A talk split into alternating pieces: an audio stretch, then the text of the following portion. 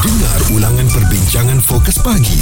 Izwan Azir dan Muaz di kecap bulletinfm.audio kita harapkan cuaca di beberapa kawasan uh, kembali pulih ya walaupun uh, dilaporkan hujan di beberapa tempat yang tidak berhenti-henti sehingga menyebabkan uh, banjir ya. Dan selain itu juga waktu inilah harus kita lihat langkah berjaga-jaga di kawasan berisiko ni harus ditingkatkan lagi. Dan kita juga baru-baru ini dikejutkan dengan kejadian tanah runtuh di Fathers Organic Farm Batang Kali ya yang mengorbankan uh, banyak nyawa dan dalam kejadian itu sekaligus menimbulkan tanda tanya berhubung tahap keselamatan di kawasan kem perkemahan yang menjadi tumpuan pengunjung eko pelancongan. Dan selain daripada itu juga kalau kita lihat antara kemas kini terbaru operasi mencari dan menyelamat SAR mangsa yang masih hilang dalam tragedi tanah runtuh ini uh, ditangguhkan sehingga malam tadi. Menurut Ketua Polis Daerah Hulu Selangor Superintendent Sufian Abdullah pihaknya terpaksa menangguh melakukan operasi itu ekoran faktor cuaca yang tidak mengizinkan akibat hujan dan difahamkan akan bermula pada waktu ini iaitu 8 pagi uh, dan masih lagi mencari 9 lagi mangsa yang masih lagi hilang di kawasan runtuhan tapak perkemahan tersebut ya yang telah pun berlaku pada awal pagi Jumaat yang lalu. Kita semua sedia maklum bahawa setiap kali hujung tahun ini adalah musim tergujuh dan ianya sekali dengan musim cuti sekolah dan oleh kerana itu kita nak lihat langkah berjaga-jaga di kawasan berisiko ni bukan saja di kawasan uh, perkemahan malah di laut juga ya. Seperti yang kita dapat saksikan baru-baru ini ada seorang uh, kanak-kanak yang hampir lemas oleh kerana ialah kealfaan kita sebagai ibu bapa yang tidak memantau kawasan ataupun keadaan sekeliling yang memang dah dikatakan kalau hujan ni jangan kita pergi ke tempat-tempat berisiko seperti kepala air contohnya di uh, sungai. Dan apatah lagi bila kita saksikan apa yang berlaku di Batang Kali ini um, memang meruntun jiwa kita dan kita doakan juga agar uh, ditemukan sembilan mangsa itu dan uh, mereka yang membantu juga diberikan kekuatan bersama dengan ahli keluarganya dan difahamkan juga beberapa negeri telah pun membuat keputusan untuk penutupan sementara ya tapak perkemahan serta aktiviti rekreasi susulan daripada kejadian ini kita akan dapatkan pandangan daripada Profesor Madya Dr. Syamsul Bahari Samsudin pakar pengurusan risiko kesihatan dan persekitaran pekerjaan Universiti Malaysia Sabah Jika anda terlepas topik serta pendapat tetamu bersama Fokus Pagi Izwan Azir dan Muaz. Stream Catch Up di blutinfm.audio Hati-hati yang uh, sedang memandu waktu ini uh, sebab langkah berjaga-jaga di kawasan berisiko terutamanya untuk anda yang memandu di kawasan lereng bukit ya ataupun memang terpaksa bekerja di kawasan berkenaan kita kena sentiasa pantau rapilah dalam keadaan hujan yang tak menentu ni. Terutamanya kalau nak pergi bercuti itu benda yang memang kita kena elakkan. Walaupun mungkin kita dah bayar awal ya dah buat booking dan sebagainya tapi demi keselamatan bersama ya ah, kadang-kadang memang betul benda yang nak jadi dia akan berlaku juga. Tapi langkah-langkah pencegahan ini memang kita boleh eh, buat bersama. Dan Profesor Madya Dr. Syamsul Bahari Samsudin bersama dengan kita pakar pengurus risiko kesihatan dan persekitaran pekerjaan Universiti Malaysia Sabah. Jadi Prof apa pandangan agaknya ringkas mengenai keputusan penutupan sementara tapak perkemahan serta aktiviti rekreasi susulan daripada kejadian tanah runtuh yang berlaku di Batang Kali Prof memang penutupan ini merupakan salah satu langkah jangka masa pendek. Penutupan beberapa kawasan rekreasi uh, luar uh, di Pahang, Selangor dan Johor ini merupakan salah satu tindakan segera yang diambil oleh pihak-pihak yang berwajib dan berkenaan, berkenaan ya. Tetapi ianya perlu dilihat dengan lebih jauh lagi iaitu untuk pengurusan risiko bagi kawasan ataupun aktiviti luar uh, ianya perlu disediakan juga pelan jangka masa panjang. Pihak Kementerian Pembangunan dan Kerajaan Tempatan, Kementerian Pelancongan dan apa juga agensi yang terlibat dengan aktiviti rekreasi luar ini, pertama mereka perlu meningkatkan segala aktiviti pemantauan dan penguatkuasaan undang-undang yang dan peraturan sedia ada. Kita agak amat terkesan ya apabila dapat mengetahui bahawa pengusaha yang mengusahakan tapak perkemahan di Batang Kali ini tidak mempunyai lesen. Bagaimana mereka boleh buat operasi selama dua tahun tanpa mempunyai permit ataupun lesen? Dan uh, selain daripada itu juga Prof, uh, perlukah pengusaha aktiviti rekreasi alam sekitar ni untuk melakukan penilaian risiko yang lebih kerap supaya data yang diperoleh dapat membantu dalam mengenal pasti ancaman atau bahaya yang kemungkinan bakal berlaku? Kita tidak boleh salahkan uh, pelanggan ataupun masyarakat yang menggunakan perkhidmatan dan kita juga perlu memberi perhatian yang khusus kepada mana-mana pelaksana atau pengusaha kalau kita boleh faham prinsip asas risiko keselamatan aktiviti rekreasi luar ini iaitu mana-mana aktiviti rekreasi luar yang melibatkan faktor persekitaran, pelibatan alam sekitar, eh, hubungan kita dengan keadaan cuaca dan sebagainya, ianya perlukan penelitian yang dinamik yang mesti dilaksanakan secara berterusan dan secara langsung ya.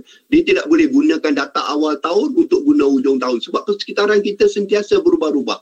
Konsep ini kita kena faham ya Profesor Madya Dr. Syamsul Bahari Samsudin, pakar pengurusan risiko kesihatan dan persekitaran pekerjaan Universiti Malaysia Sabah yang turut dia berpendapat bahawa pihak PBT perlu meningkatkan pemantauan dan penguatkuasaan untuk semua kawasan dan pengusaha aktiviti rekreasi alam sekitar ya. Izwan Azir dan Muaz di Ketchup Politin FM. Operasi SAR yang ditangguhkan malam tadi ah, telah pun disambung semula di tapak perkemahan ah, Fathers Organic Farm di Batang Kali. Kita doakan dipermudahkan untuk sembilan lagi mangsa yang hilang di kawasan uh, tersebut. Dan oleh kerana itu hari ini kita membawakan perbincangan bersama mengenai langkah berjaga-jaga di kawasan berisiko ya. Dan uh, polling di Twitter kami kongsikan di sana apakah yang paling berkesan untuk mengatasi tanah runtuh ni?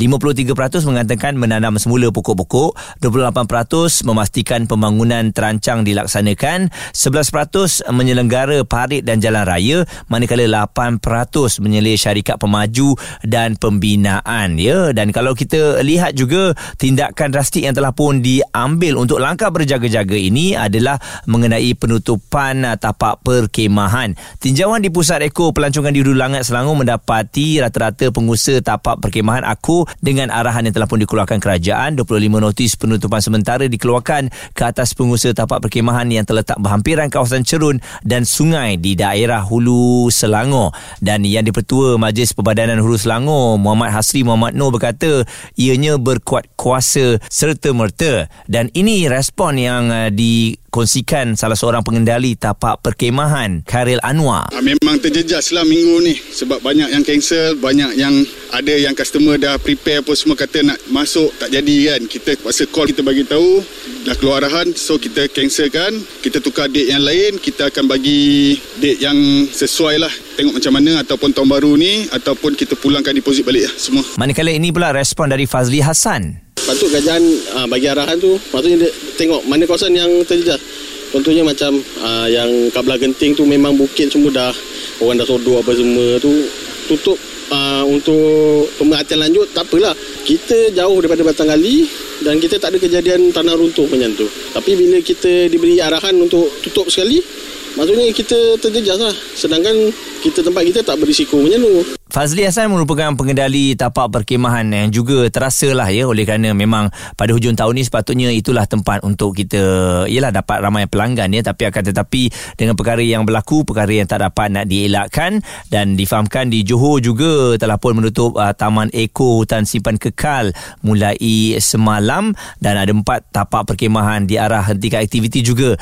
di Pulau Pinang manakala Kedah cadang untuk tutup sementara tapak perkemahan dan percutian.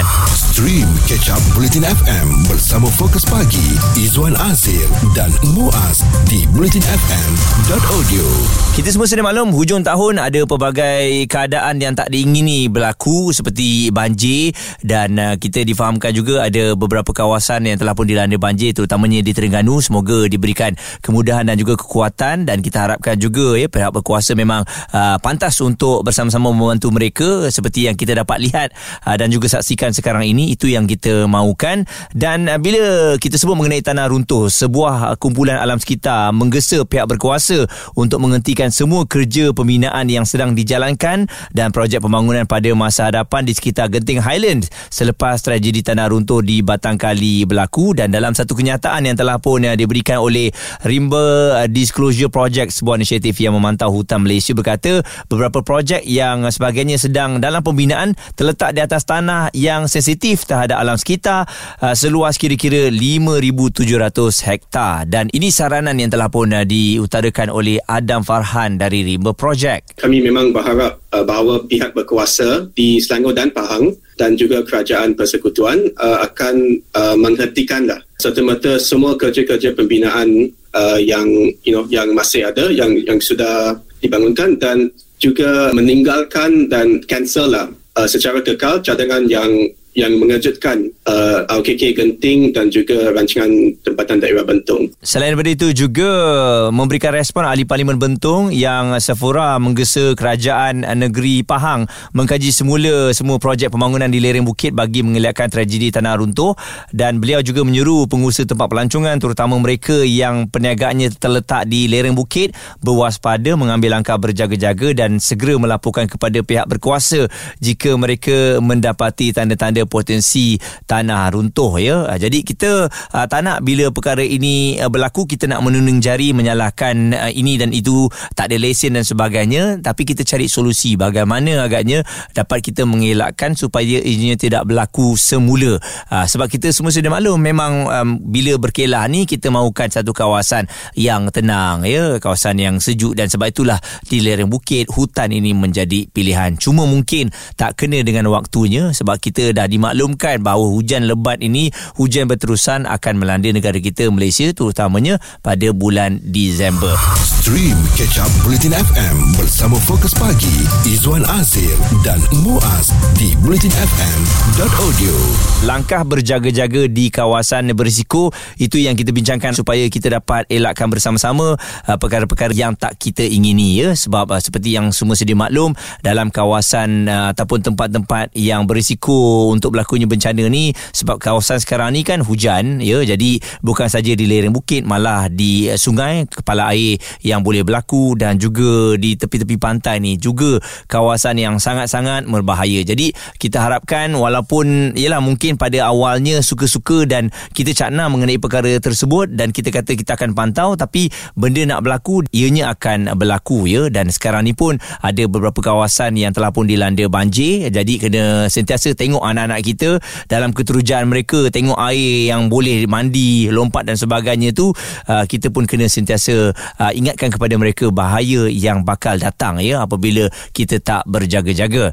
Dan kemas kini terbaru juga kita nak kongsikan bersama dengan anda pasukan operasi mencari dan menyelamat menggunakan peranti canggih ground penetrating radar ataupun GPR untuk mengesan baki sembilan mangsa masih hilang dalam tragedi tanah runtuh tapak perkemahan Fada Organik di Gotong Jaya Pengarah bahagian operasi Agensi Pengurusan Bencana Negara NATMA Datuk Muhammad Khairi Khairuddin berkata ia adalah kali pertama alat mudah ahli terbabit digunakan dalam operasi SAR bencana sedemikian di Malaysia dan ia boleh menembusi tanah sehingga sedalam 5 meter untuk tujuan pengesanan. Dan ia adalah peranti canggih mudah alih dan yang pertama di negara ini digunakan dalam insiden bencana. Bagaimanapun beliau berkata banyak negara jiran sudah menggunakan peranti ini untuk operasi bencana dan kami berharap peranti ini dapat memudahkan memudahkan lagi operasi SAR. Dan kita semua sedia maklum bahawa operasi ini kian mencabar disebabkan keadaan tanah yang basah, lembut berselut serta kewujudan aliran air bawah tanah ya. Jadi itu kemas kini terbaru kita bawakan untuk anda mengenai tanah runtuh di Batang Kali dan uh, kita harapkan untuk anda lebih berhati-hati berjaga-jaga di kawasan-kawasan yang berisiko ini dan uh, segala uh, perancangan untuk bercuti ini mungkin kita boleh tangguhkan seketika sebab kalau di kawasan-kawasan uh, percutian perkemahan dan kawasan rekreasi di hutan tu pun telah ditutup. Ini bermakna uh, semua orang ya uh, melihat perkara ini perkara yang serius dan kita juga kena ambil maklum tukar uh, perancangan percutian kita tu ke kawasan yang lebih selamat. Stream catch up bulletin FM bersama Fokus Pagi Izwan Azir dan Muaz di bulletinfm.audio